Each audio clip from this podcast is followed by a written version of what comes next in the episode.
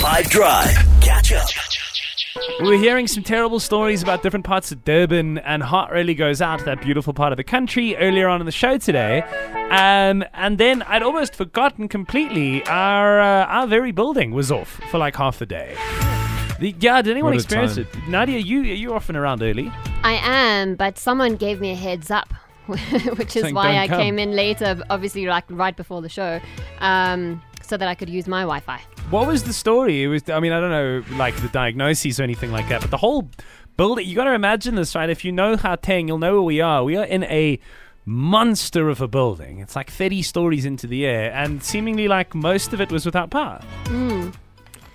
Yeah, it's scary when you're in a huge building and it goes dark and lifts stop working. It's terrifying. it is. It really and truly is terrifying. I uh, I had a phobia of lifts for many years because when I was a kid, I broke my arm, and I've told the story like a million times. But I got stuck in a lift with a broken arm after being told to be a big boy and ride it downstairs by myself.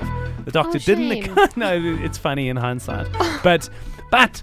It, yeah, it's so you know we were going on about the water the other day. There was no water, there's no power, and I acknowledge in the grander scheme of things, just like Oliver Tree says, of course, and why wouldn't it? Life goes on. You can always just grow your hair long like Rapunzel and get out of here. So say short straw on five. 20 minutes after 4, 5 drive on 5 FM. So, how did you break your arm when you got into this elevator? Well, it was before that, but Yeah, uh, nothing smart. Um, so I think I've broken my arm like three times in my life. Three times. Uh, yeah, and I think this time, if I remember correctly, I actually had a I had multiple fractures. So on both the radius and the ulna on the arm. Um, there was this film that became quite popular. It was a Disney film, it's Tarzan. oh no. yeah. And after I had a big jacaranda tree in my house, and after watching the Tarzan film, I I, I went outside and I, I wanted to try to swing from branch to branch in my tree.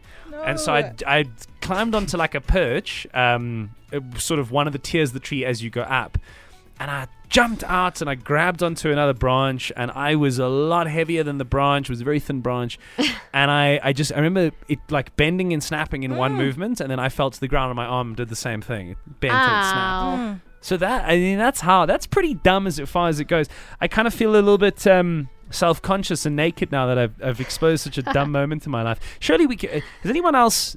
No one else had broken a bone, got a dumb story, Um, dumb injury story. I mean, I still have a half working pinky finger after I fell and balanced on my pinky at netball like six weeks ago. So I don't know how to. Yeah. So I Yeah. like I, I, I when I was falling, you know, when you like catch yourself falling and you're like, I don't want to injure my legs, so let's see how my hands will fare. And Yeah, oh, did not. uh, silly stuff. I've never broken a bone in my life. Touch Shut wood. up, Jude. Me neither. Touch wood. Oh, shut up, Nadia. I've, I, okay, well, for, for those of us who have fallen over, who have stumbled, who have taken up hobbies like skateboarding over the course of their life, maybe it's just worth getting into this now. So, like, I guess as a way of framing it and phrasing it, let's just go dumbest way you've broken a bone and see what comes back.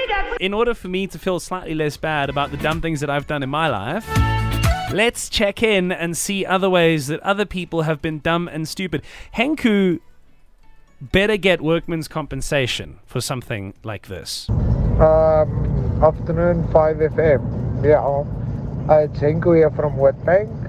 Uh, dumbest way of breaking a bone is, yeah, I'm a construction boiler maker. You mark out holes, you punch the centers of the holes, and yeah, showing off who can hit the hammer the hardest.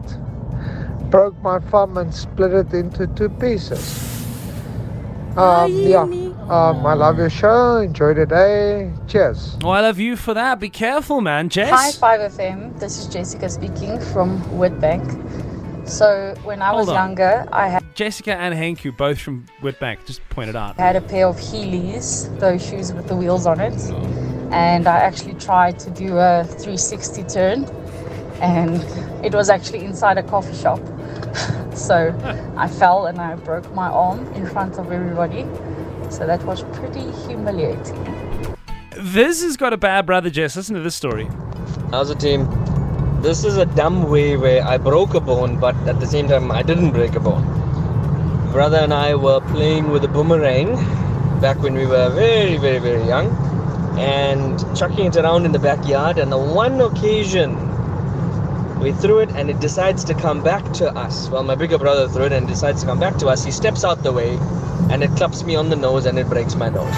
So, interesting, but not so interesting. It does, though, however, I got to tell you, make me feel better about yourself. So thank you. Thank you for sharing those stories. Catch up from some of the best moments from the 5 Drive team by going to 5FM's catch up page on the 5FM app or 5FM.co.za.